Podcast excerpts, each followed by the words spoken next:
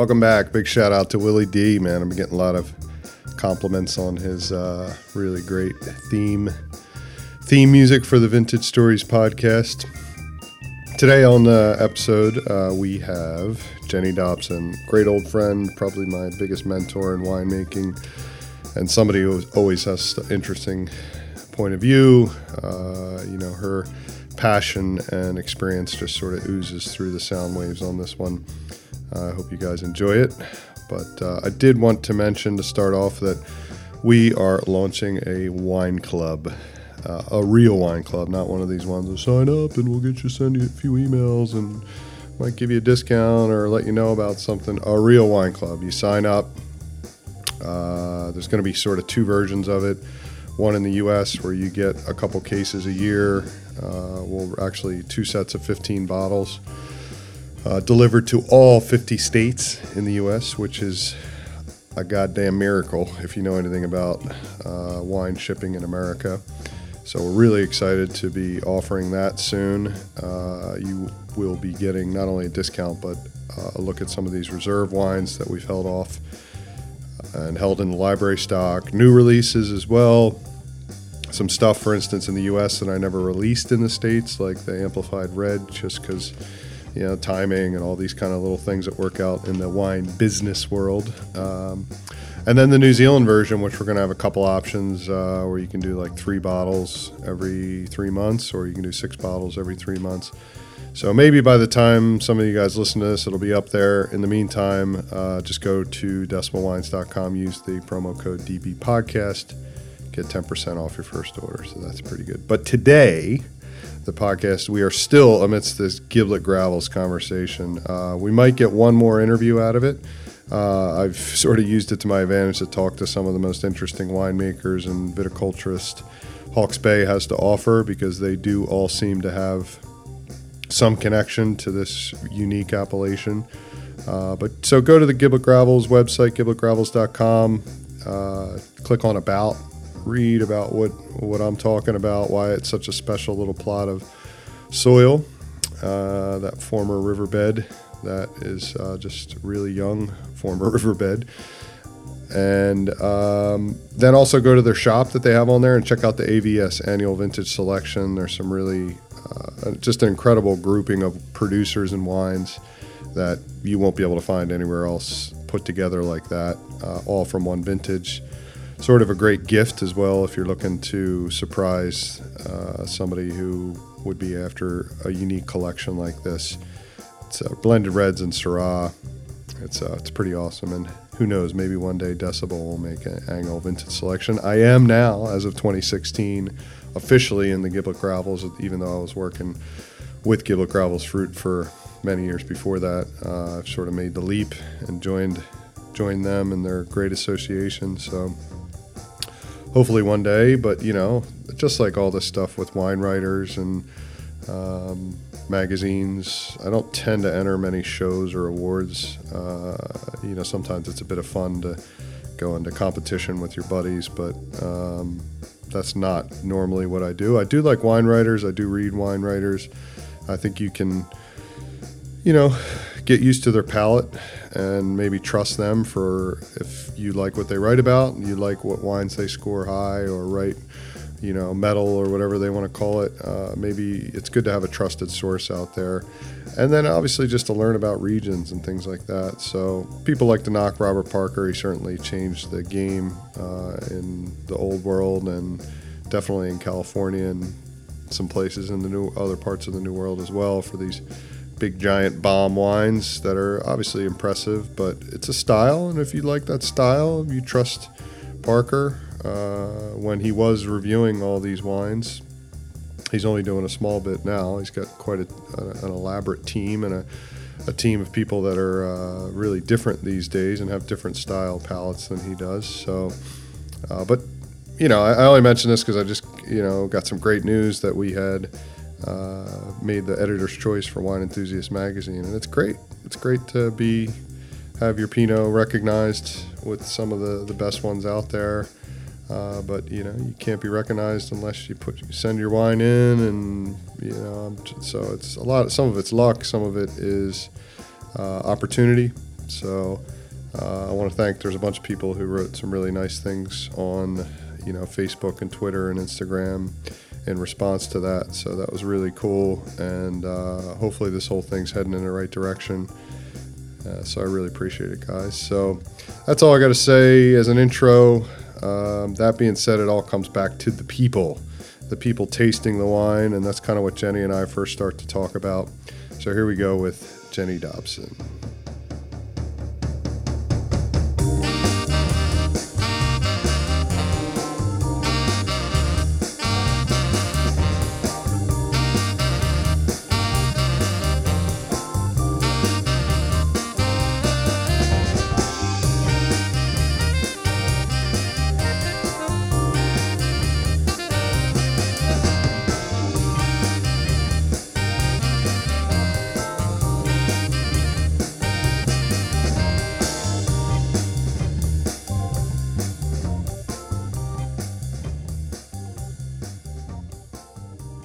You were saying you're doing some uh, wine courses now. Wine courses. I think uh, really important to share the passion about Definitely. wine, and the more people know about wine, the better they enjoy it as well.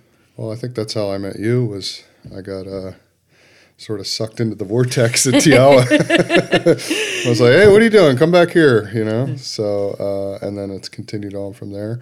But to Chinese folks. So you said you're Chinese, not, yes, yeah. and so um, a little bit of a challenge in uh, that the courses are translated. Um, so a, a, bit of a, ch- a, challenge for me to be concise um, in short bursts.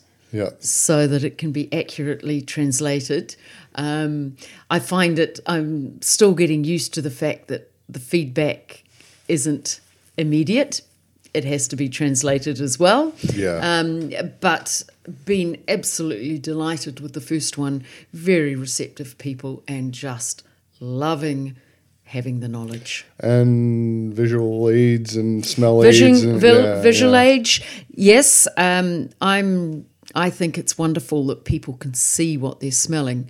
So I've got half a dozen um, typically found in white wine aromas yeah. or red wine aromas. So there's a little glass with black currants in it. And uh, especially for people who are working in a different language, um, to see the black currant and smell it.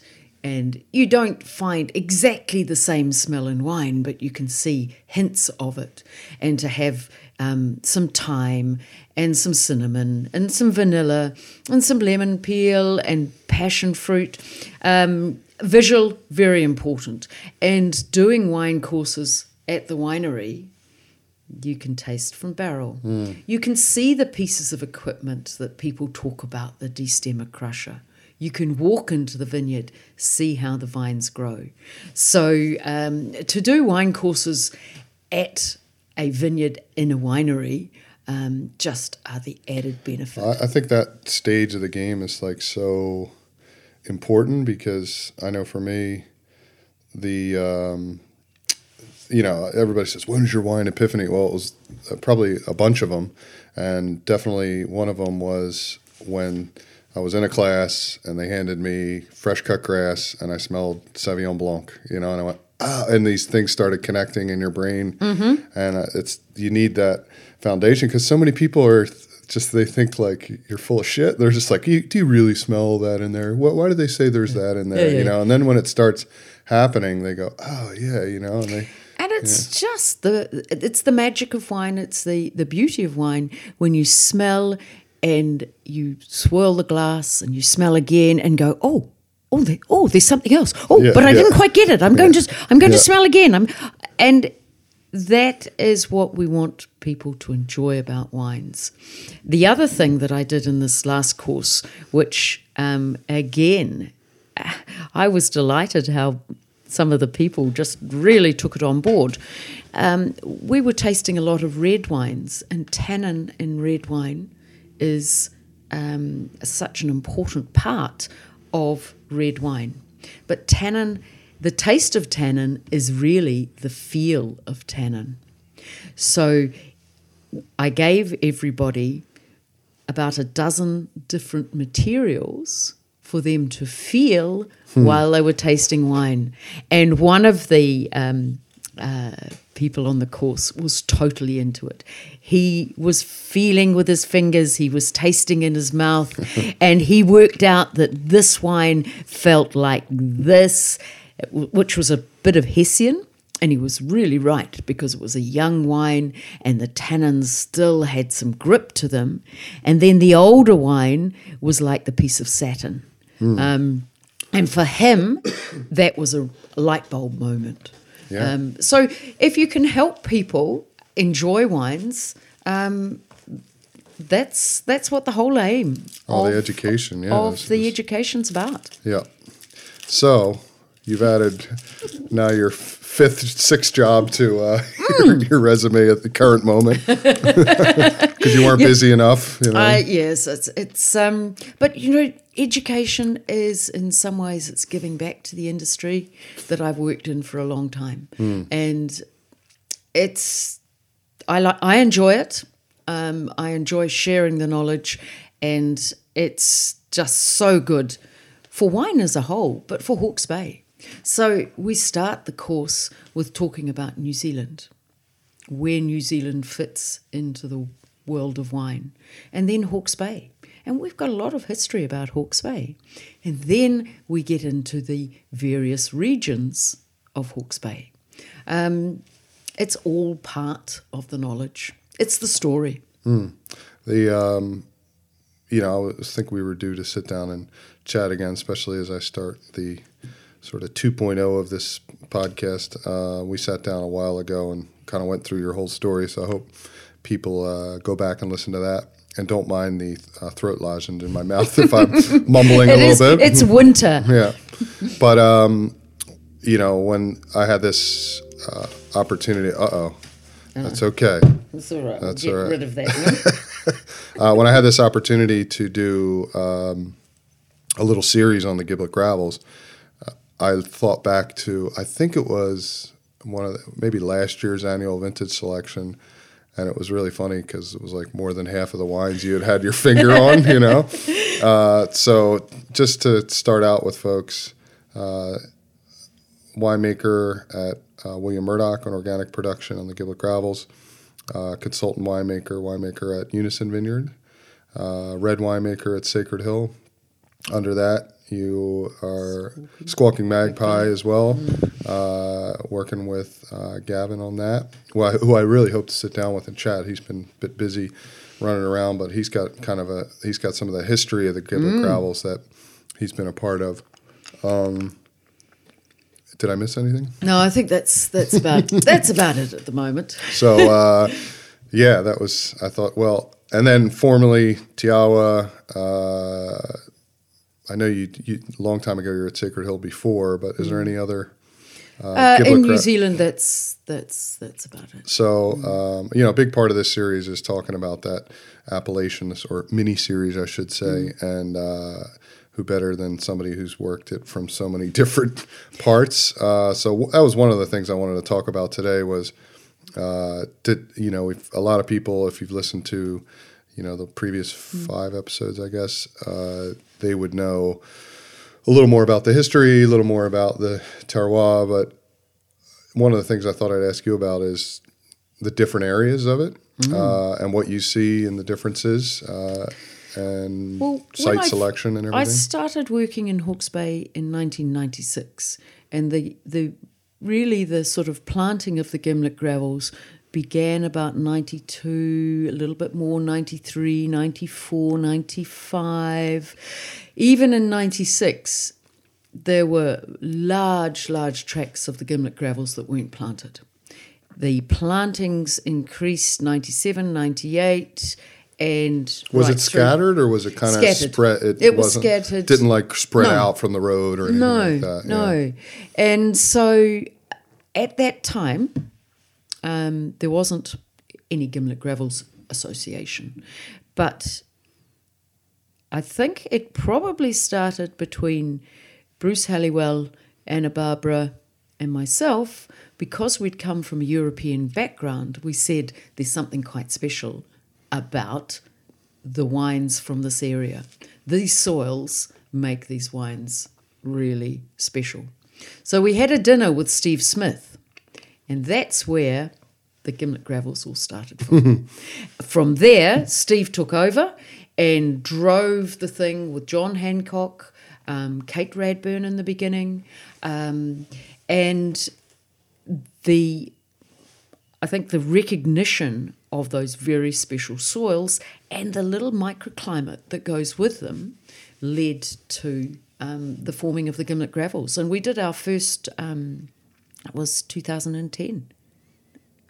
No, no, no, no, 2000. That was the first. Um, Vintage of the that have that was when we did a launch of the Gimlet Gravels, 2000. Um, so from there, I've in fact, in the intervening years, worked with a lot of different vineyards within the Gimlet Gravels. And what I've what I see is that yes, there's a Gimlet Gravels character.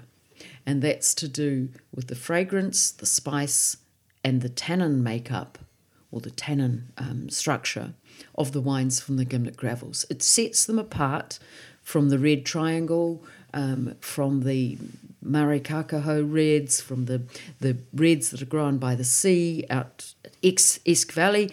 They've all got their own individual character. However, within the Gimlet Gravels, we overlay the vineyards on that Gimlet Gravels character. So, depending where the vineyards are, because these vineyards, uh, their soil is made up of riverbeds. We've got gravels, we've got sand, and we've got silt. So, the proportion of gravels, sand, and silt make each vineyard individual. And then, even within the Gimlet Gravels, we have microclimates. We've got Roy's Hill that sits up there. We've got the Ngaruroro River at one far end. The vineyards that I see that are under the lee of Roy's Hill are more sheltered, more protected, probably, although I've got no weather data to back this up, I'm just wondering if they're slightly warmer. Then you've got just kind of sit. You think the heat sits in there a it sits bit? in there. It's a little bit more sheltered. Hmm. Then there's a cool breeze bro- blows round the back of Roy's Hill, and that will get it blows over the back of the Te Awa vineyards down to the William Murdoch vineyards, and so Comes through here actually. comes through. Yep, you'd Yeah. get it as well. Yeah, there's that little breeze, and it rustles the wind. It rustles the leaves in the in the summer. It just tempers a little bit of the heat that is trapped under Roy's Hill. I think the road has an influence as well. Um, it's a little bit warmer closer to the road than further away. Now, whether that's the road, the tarmac, or whether it's just protection from Roy's Hill and not getting this cooler breeze. So, within the Gimlet Gravels, we have individual vineyard um, signatures. Um, I, with some of the vineyards that I work with, because I harp back to um, my Bordeaux roots, I see some of those warmer vineyards up by Roy's Hill. There, to me, they're a little bit more plush.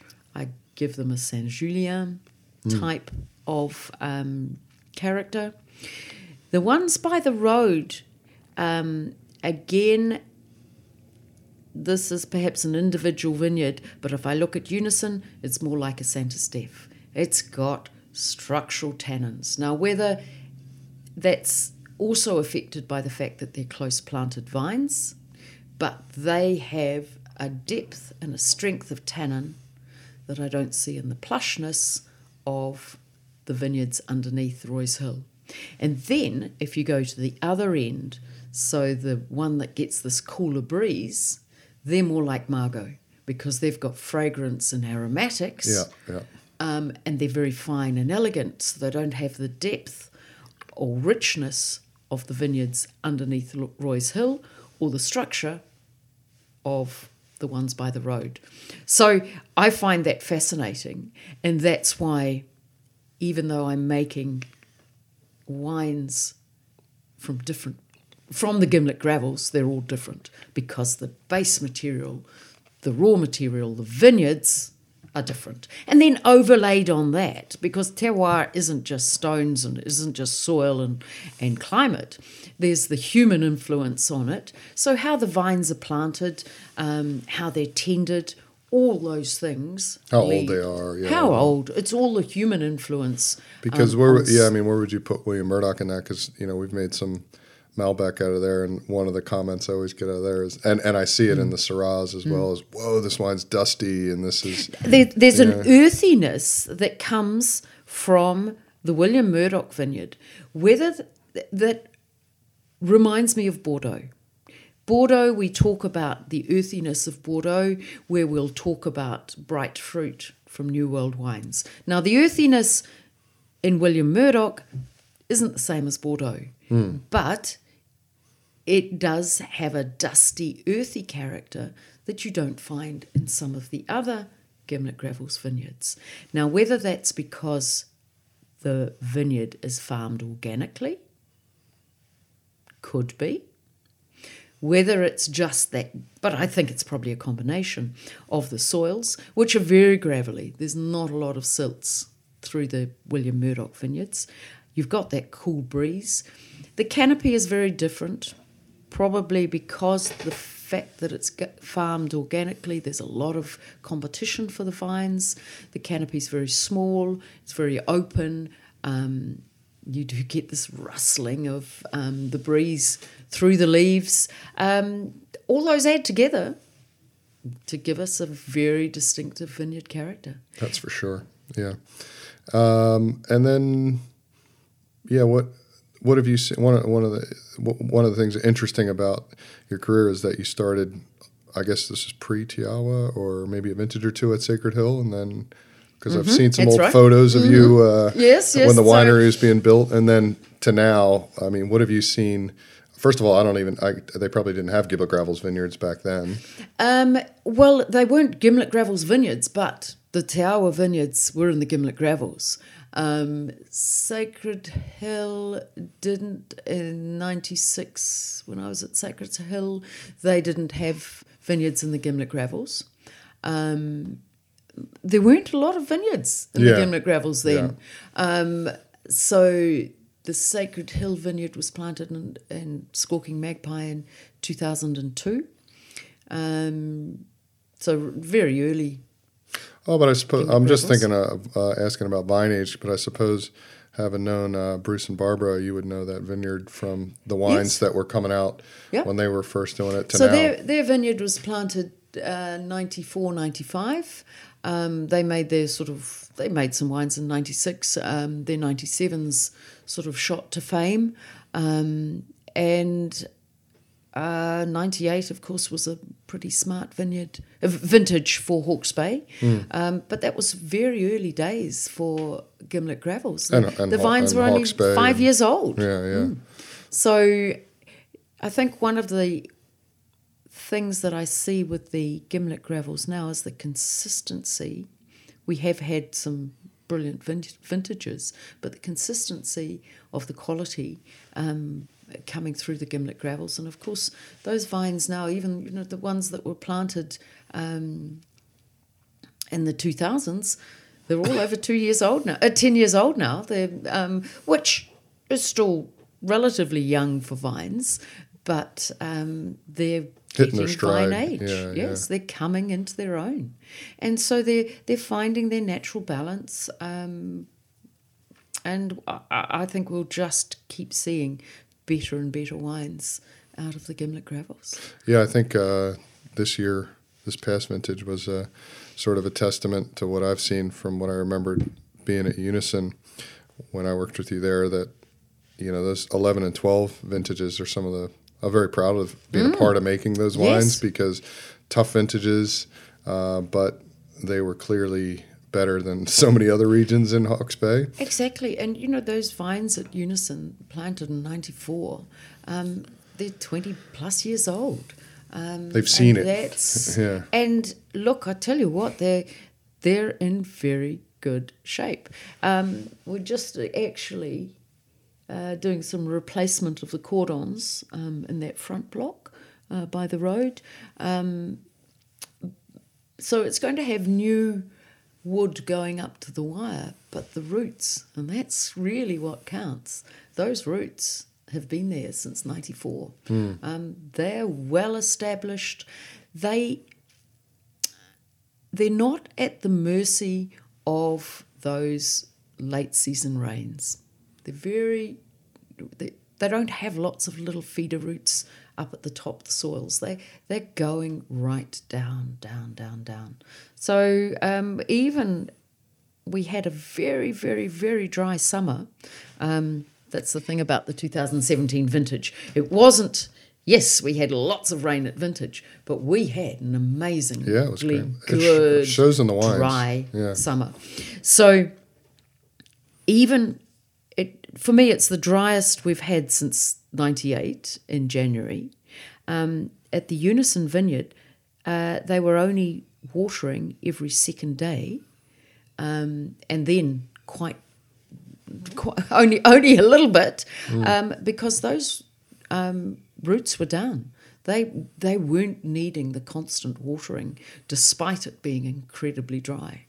Um, so And vine windy. age, yes, Yeah, yes. so windy this summer. So vine age um, is still it's still coming in the gimlet gravels, um, which is going to be fun. Keeps going. Hmm. Put my headphones on just to make sure it's all sounding just lovely. Oh, good. yeah.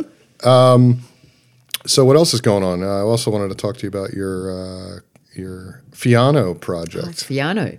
Well, Fiano is a, a Italian grape variety, and it's grown. Um, its home is on the slopes of Mount Vesuvius, uh, so down by Naples. Grown in, of course, much warmer climate than Hawke's Bay. Um, it's also grown quite a lot in Sicily. Uh, very old grape variety, um, thought to be the grape variety that was used for Roman wines, Vin Appium. Um, and You have to do So- a release party like a Fellini film or something. know? awesome. Could be fun. Yes. So, Fiano, Pass that one by the council, though. You know. Mm. you offering your house for the. Yeah, yeah. sure, sure, sure. We have an Italian here, you know. Yes, exactly. Resident Italian. We could uh, just just go and keep it all in the in the right vein. That's right. So Fiano, white grape variety, um, and very little planted in New Zealand at the moment. A little bit in um, Gisborne that I know of, but there's a planting along Ngatarawa Road, which is the very first planting in New Zealand, and it was planted in 2000. Oh, I didn't realize it was that Oh, old. 2010, sorry, Oh, sorry, 2010. sorry. Got, Okay. got a decade out. 2010. The years go quick. Uh, They do. um, and the very first one was made, we made it in 2013. Um, I read about it, I tasted Fiano's, but it was my first play with Fiano, and I was just delighted. It's an amazing grape variety in that it has aromatics that you don't find in our standard New Zealand grape varieties. It's not like Sauvignon Blanc Chardonnay.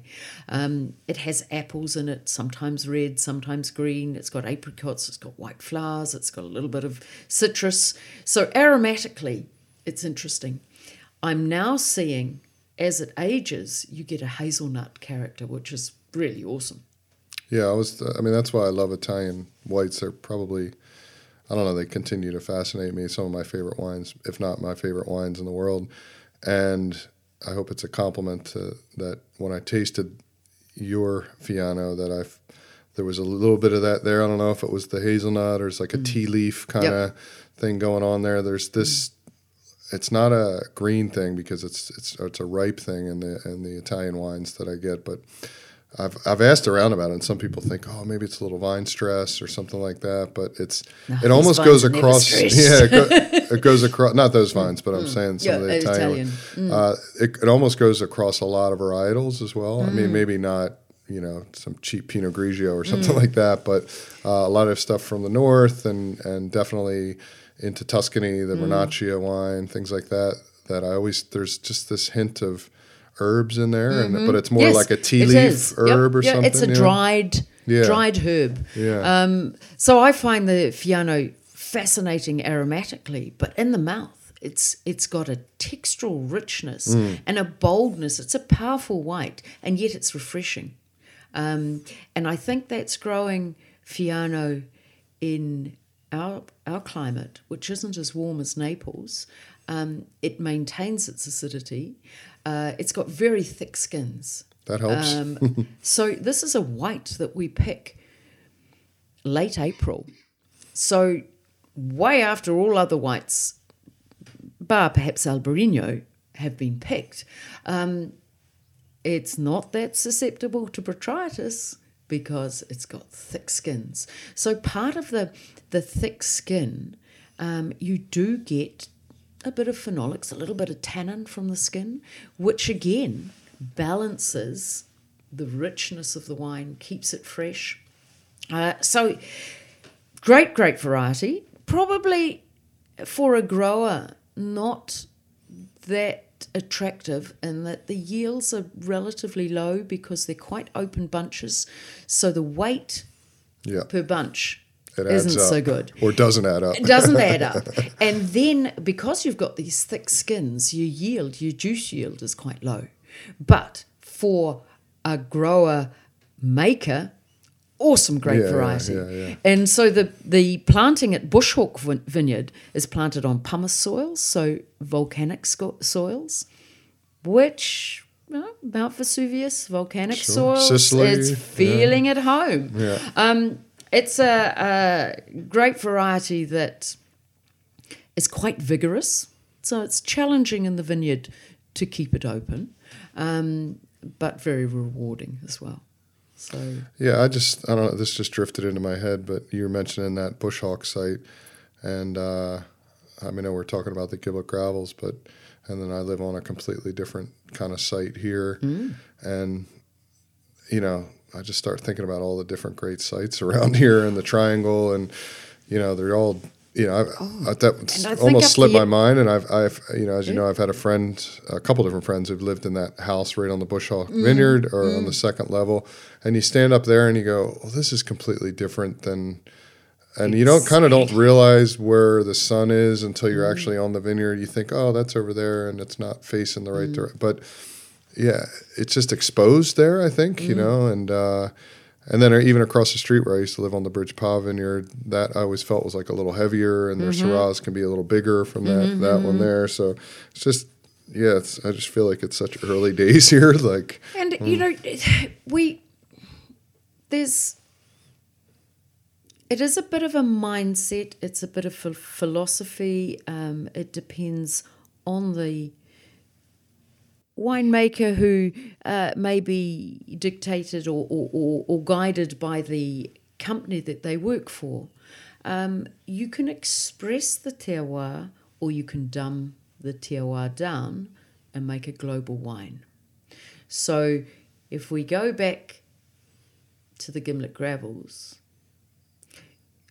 with the tannic structured unison wines, we could, with manipulation in the winery, make them a little bit more plush, but then they wouldn't be true to the vineyard. yeah, well, they're unique wines. So you know. we've got all these different sites within Hawke's Bay with different soils, with different climates, with different grape varieties. We could make individual wines from them, which you have to get out and hand sell and tell their story. Or we can dumb down the vineyard character and make them global wines that tick a lot of boxes, but then they're the same as lots of other wines. And what is going to make them distinct, distinctive? Their price yeah, or their low price. Um, so, but if you go down the road to make an individual wine, you also have to tell the story. yeah, well, Hence seems- what you're doing. Yeah, yeah, it seems to be where I don't know.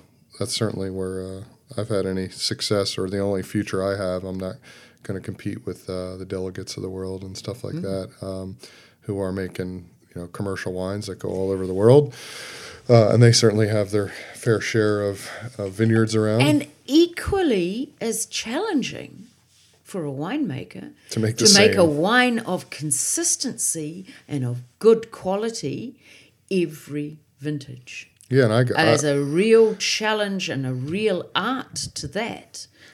It's different to making the best wine possible that reflects the soil and the vintage. Uh, yeah, and I find that even a vintage variability, all that stuff is good for me, you know, Mm. because we're selling in restaurants, you know, every you want them to re up on the next vintage and say, well, this has happened this year, and I'm out there uh, selling it, and so are you know, like Unison's a great example. Mm. You know, though they have the same vineyard every year, there's a lot of difference between vintage there, and different wines, and the blends are different, Mm-hmm. and things like that. So. Uh, you know, it's definitely uh, harder in certain ways to get out and sell that. But I also think that's where I don't know the market or where people are headed, and it's certainly where I think ninety percent of the New Zealand productions sort of need to be because you're just racing to the bottom. Otherwise, we're never going to compete with South America and even France and you know places that just do amazing amounts of wine. Uh, maybe some Marlborough Sauvignon Blanc can do that, but the rest of us, there's just no way. diversity. Um, people like they like to be wowed by what's in the glass, and there'll be occasions where they're not. They'll just swig down what's there because it's washing down the food and, and Yeah. they're talking and whatever, and so that's a wine for that occasion. Um, but I think people do enjoy the diversity in wine. Um, they want a glass of wine and they want it to be different to the one the night before or the week before or whatever. And so um, this is where your individual character, and certainly for, for people coming into the region, um, they don't want to go from winery to winery, cellar door to cellar door, and taste the same thing.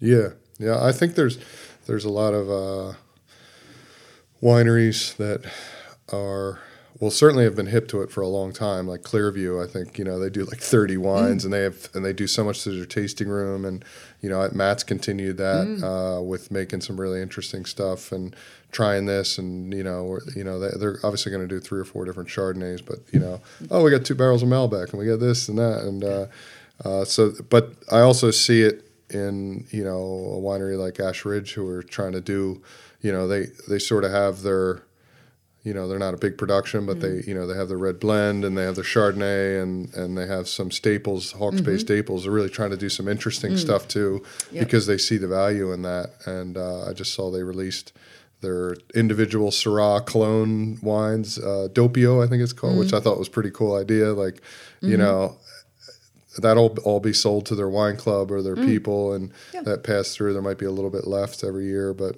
I doubt it. With uh, I think it's only a barrel or two each. You know, it's it's kind of interesting. You know, uh, and uh, but I think it was. Um, uh, Milton, we did an orange wine tasting up with Hayden, and he said he was like, oh, "I'm just so curious about this because they did a family of twelve meeting, and like ten of the winery, they always bring wines to taste this, taste this, and he said ten of the wineries showed up with skin fermented wines like in one year, you know, and he's like, "What the hell's going on here?" And it was mm. just because you know whether or not they were going to commercially release them or anything, it mm-hmm. was just like they want to try it, they want to do mm. something different, and Yes. and some of those they're all medium sized wineries to mm. big wineries. I mean, Craggy Range I don't think of as a tiny No, winery. You know, they have some big production stuff. So uh, I don't know if they were one of the ones that did it, but I just thought that was pretty interesting because he was like, "Wait a second, what's going on here? Everybody is getting you know they're starting to see that you know you Can in order to challenge a little bit. yeah, and you, Mm. it's kind of cool because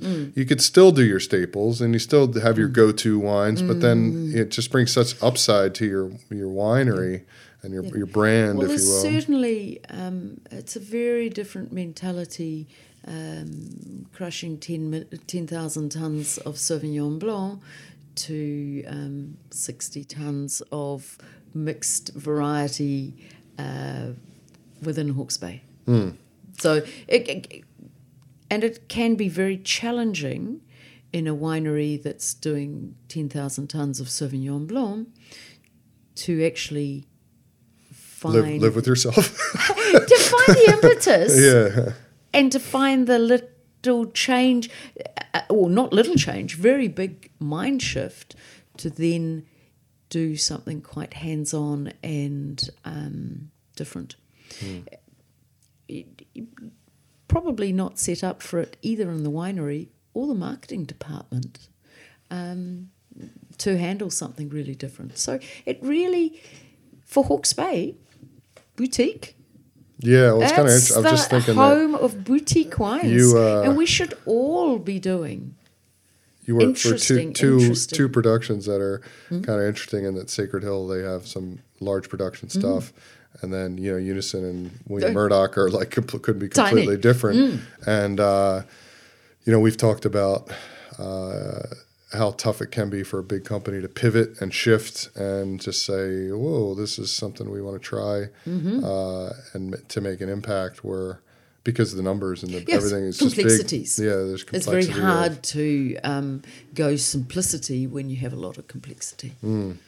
So yeah, it must be interesting on a daily basis. You must Oh, deal it's, with. it's, it's challenging, and it's probably one of the reasons that um, I moved into a more hands-on consultancy role. Um, the challenges, um, the diversity within my working life, um, the mental shift, as well as everything else that has to go on. It, it keeps me very alert. Um, at times, I think I've got too much. And no, I'd like to step back a wee bit. Um, well, it's funny. I just said you were outside and you were calling me because you didn't realize. Uh, I didn't realize I wasn't answering the door. Probably because I had my headphones on or something. I thought you would just walk in, but I just looked out the window. I said, "Oh, Jenny's on the phone. She'd probably be talking to somebody for the next twenty minutes, like normal time when I try to meet up with you." So I didn't think anything of it, and I was, oh, "I'll just let her finish her call," you know.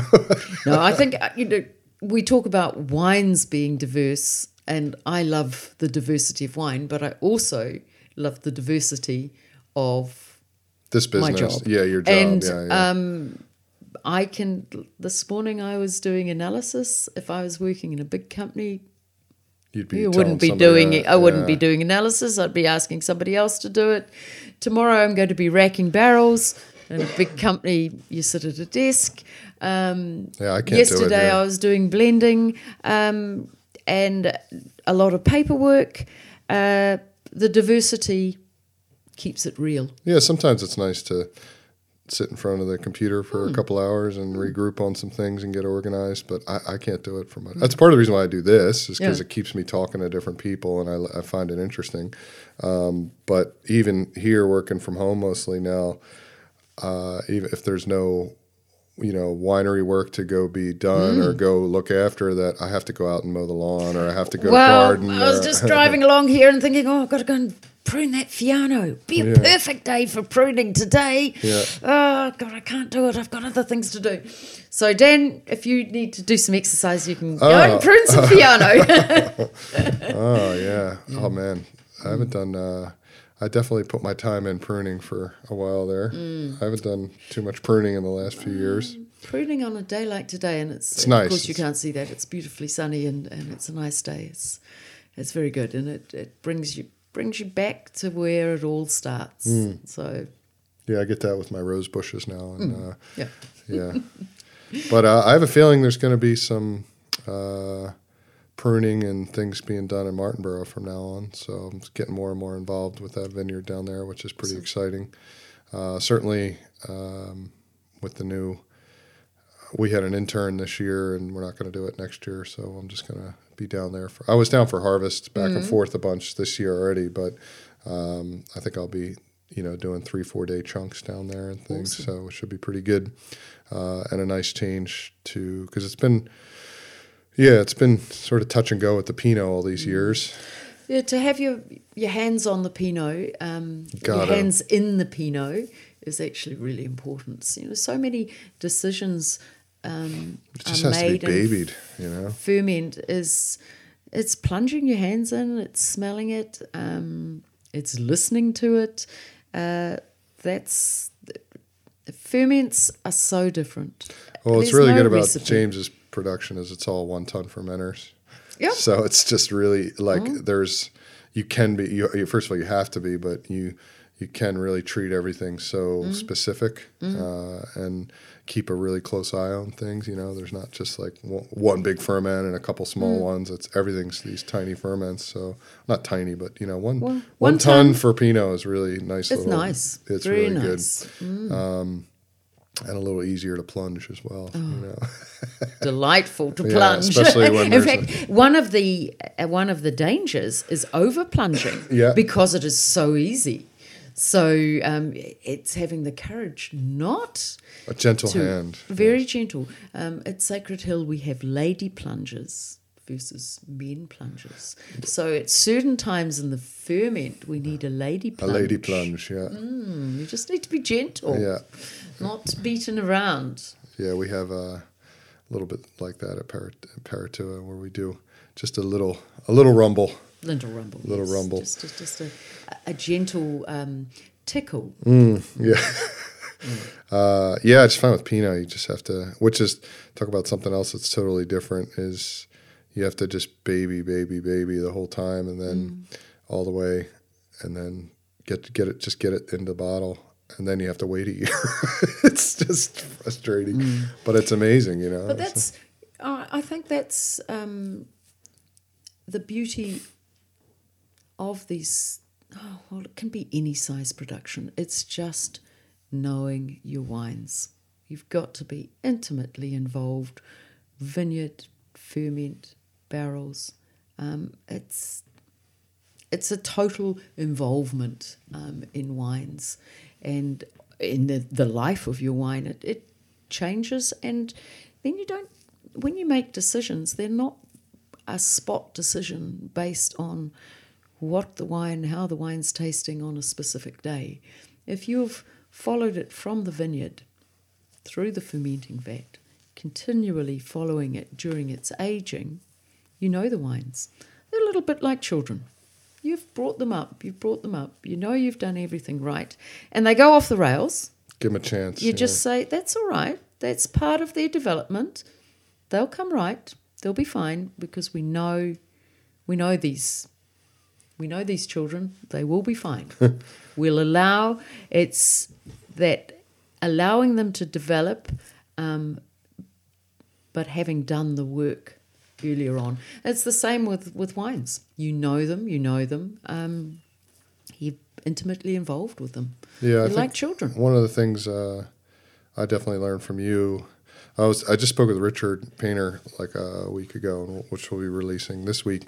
Um, one of the things I learned from him was like, you know, if a tank's exploding, don't panic. You're going to make it work. That was the first time I had seen like one of my sort of first real vintage when I worked with him, but uh, which is so important, you know, like, oh, this tank's just spilling wine everywhere. What are we going to do? Okay, let's not panic and let's do the, uh, which I'm sure you have that same attitude, but um, the, in, a, in a sort of different light was more when I was uh, sort of early days of of Decibel and then working uh, on some of the unison stuff with you was, you know, we taste something and you'd go, hmm, uh, let's see what that looks like tomorrow. You know, like let's not make any rash decisions yeah, here. exactly. You know, we don't need to add this or do this No. yet. Like, you know, Stand just back. yeah, Just uh, maybe it's not the best.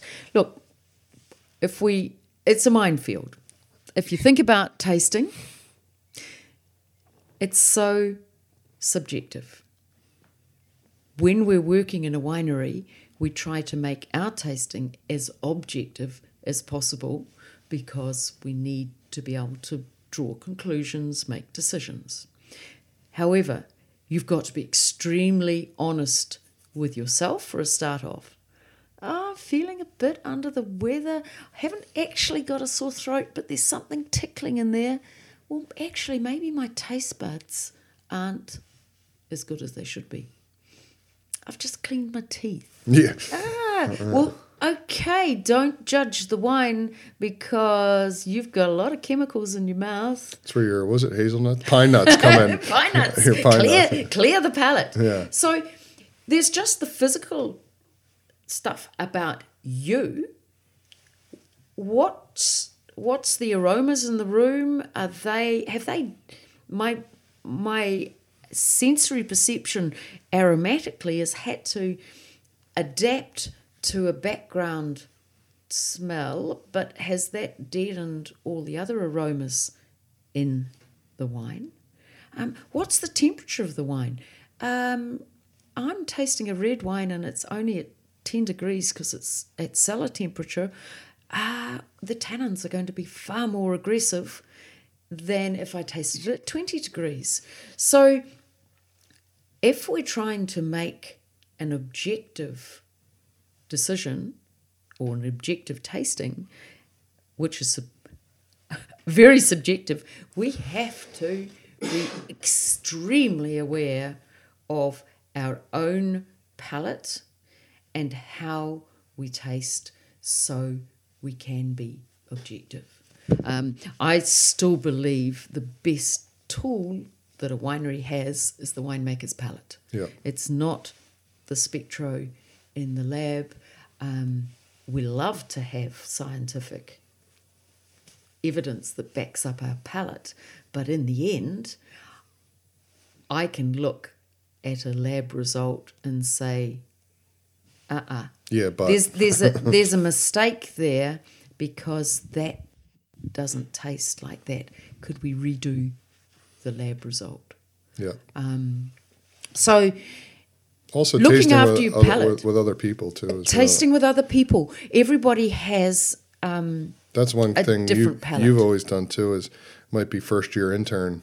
Mm-hmm. Come over here, taste this. What do you think? You know, and uh, and Jason's really good at that too. Is like he gets it's n- nothing's decided unilaterally. You know, it's we all talk and discuss. You know, eventually it's his decision or your decision or my decision. but you it's know? it you when you're tasting with somebody who's got a good consistency in their palate um, it can be somebody um, quite new to wine um, but the consistency of their palate which you can pick up once you work taste with them a wee yeah, bit yeah, yeah. um, you become very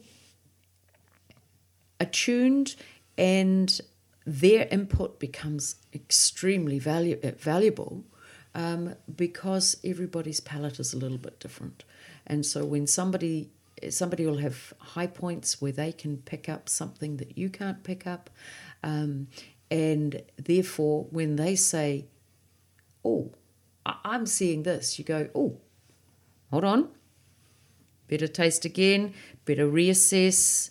Okay, now I've got a better understanding of that wine. My decision will be made a little bit like this. Yeah, I think we're all going to like different stuff as well. We do. you know, but it's just there is probably come to some sort of agreement.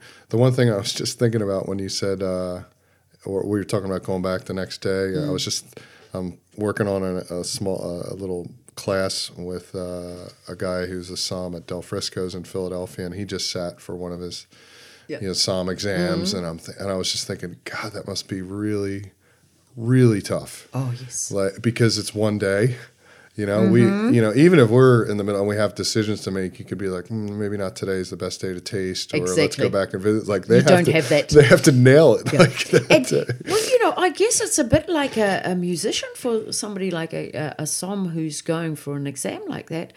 A musician may have to look after their fingers because they're a pianist, or um, he's got to look after his palate. totally you got to be Mm. like ready and in the mindset and Mm-hmm. uh you know and then forget about the written the written exam like, that's a whole other thing but you know that that pressure of um which I've done, you know, I've sat for Mm. some exams and things, and uh, the best you can do is just relax and, and just trust your gut, you know, and try not to get to Mm-hmm. And get don't lost. clean your teeth with toothpaste before you Yeah, go to your, yeah. your tasting exam. yeah, don't eat a peanut butter sandwich No. right before you go in. Oh man, yeah, that's so that's, but it, you know, it's they're, I, I think they're, that's why they're so valued too, and I love going on sales trips and talking to these people is because Mm-hmm. you know you get sometimes a lot of times it, it gives you confidence in your wine Mm-hmm. too because no I get this and that and uh, and then a lot of times it's oh have you tasted these wines I just was with a guy in Auckland Mm. um, a Mexican som, by the way, in Yay. Auckland, and he uh, was telling me about because I poured him some of my Malbec about a Malbec from Argentina that I had to try called Animal. Animal. Animal Malbec. Wow. So I just I, he introduced me to the importer, and I got some sent down here. And uh, I was actually talking to Gordon and Lauren from um, uh, from Ash Ridge about doing a little Malbec mini symposium, mini mini mini day. Now Yeah. because Clearview are doing a Malbec. yeah, Matt, we could get involved. Yeah. Who else is doing it? And Straight Malbec.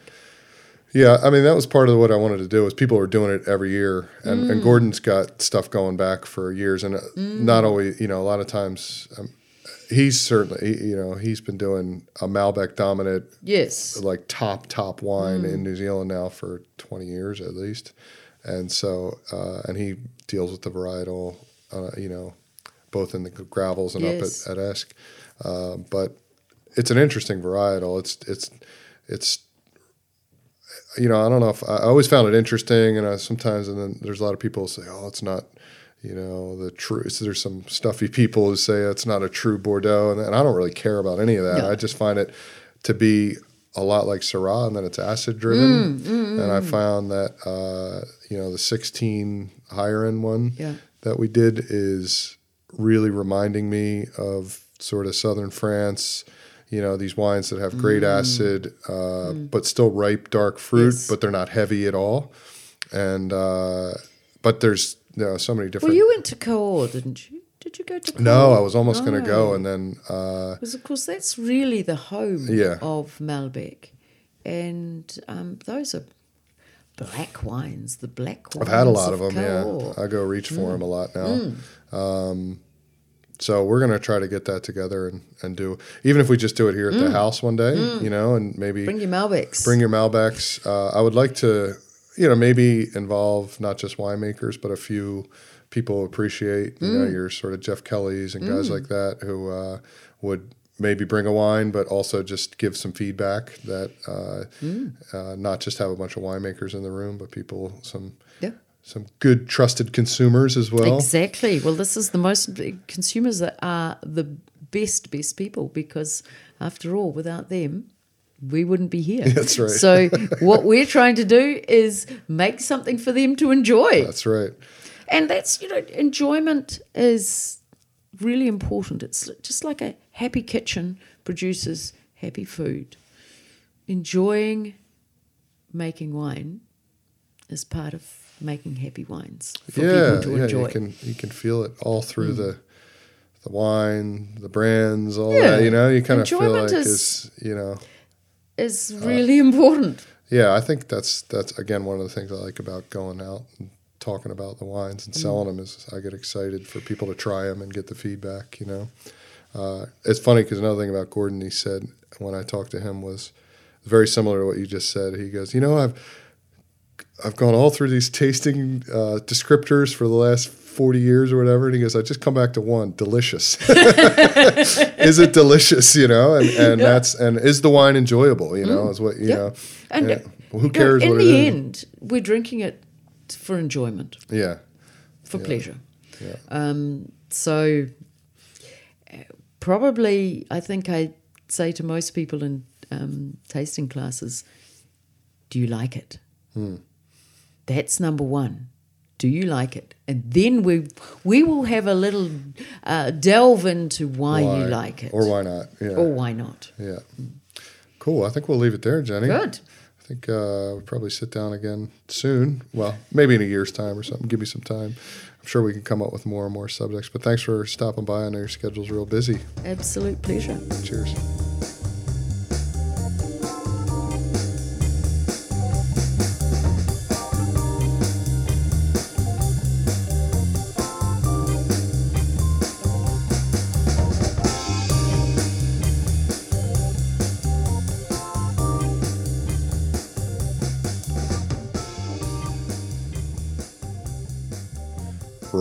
Thank you, Jenny.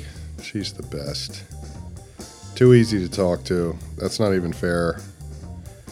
I'd like to say I, I don't know, she did all the work, but it's not like I get paid to do this thing. But man, that is easy when you have somebody like that in the chat. Um, you know, I, I, my, I find my curiosity gets heightened whenever I speak with Jenny, and maybe that's just something about her that brings it out in her peers and certainly younger winemakers. Uh, I hope you guys appreciate that and can feel. I mean, you're talking to somebody who's been in the industry for a long, long time. One thing we didn't get into is she started uh, with Steven Spurrier in France at a wine school uh, and started in education and you know has become one of the one of the world's most renowned winemakers. I mentioned in that interview that the annual vintage selection of the Gimlet Gravel is like half the wines she's had a hand in, and um, for her to be, you know, educating some people from you know from China and another language, and she's just finding the love and the and getting finding. Um, you know, she gets as much out of it as they do. Uh, just sort of shows you what kind of person she is. So, uh, thanks again, and um, yeah, check us out on Facebook, Decibel Wines, Instagram, and Twitter at Decibel Dan. Give us a follow. Check in. Uh, got some big trips heading up, heading coming up. Heading to Christchurch for the first time next week. I hope to meet some people down there. And then after that, I uh, will be going to Australia for the first time. So who knows? Maybe I'll sneak in a podcast or two on the travels. But I'm still trying to focus mostly on Hawke's Bay with this thing. So more to come on that. Uh, I actually don't even know who's going to be next, but I, I have a couple ideas. But uh, stay tuned. Cheers.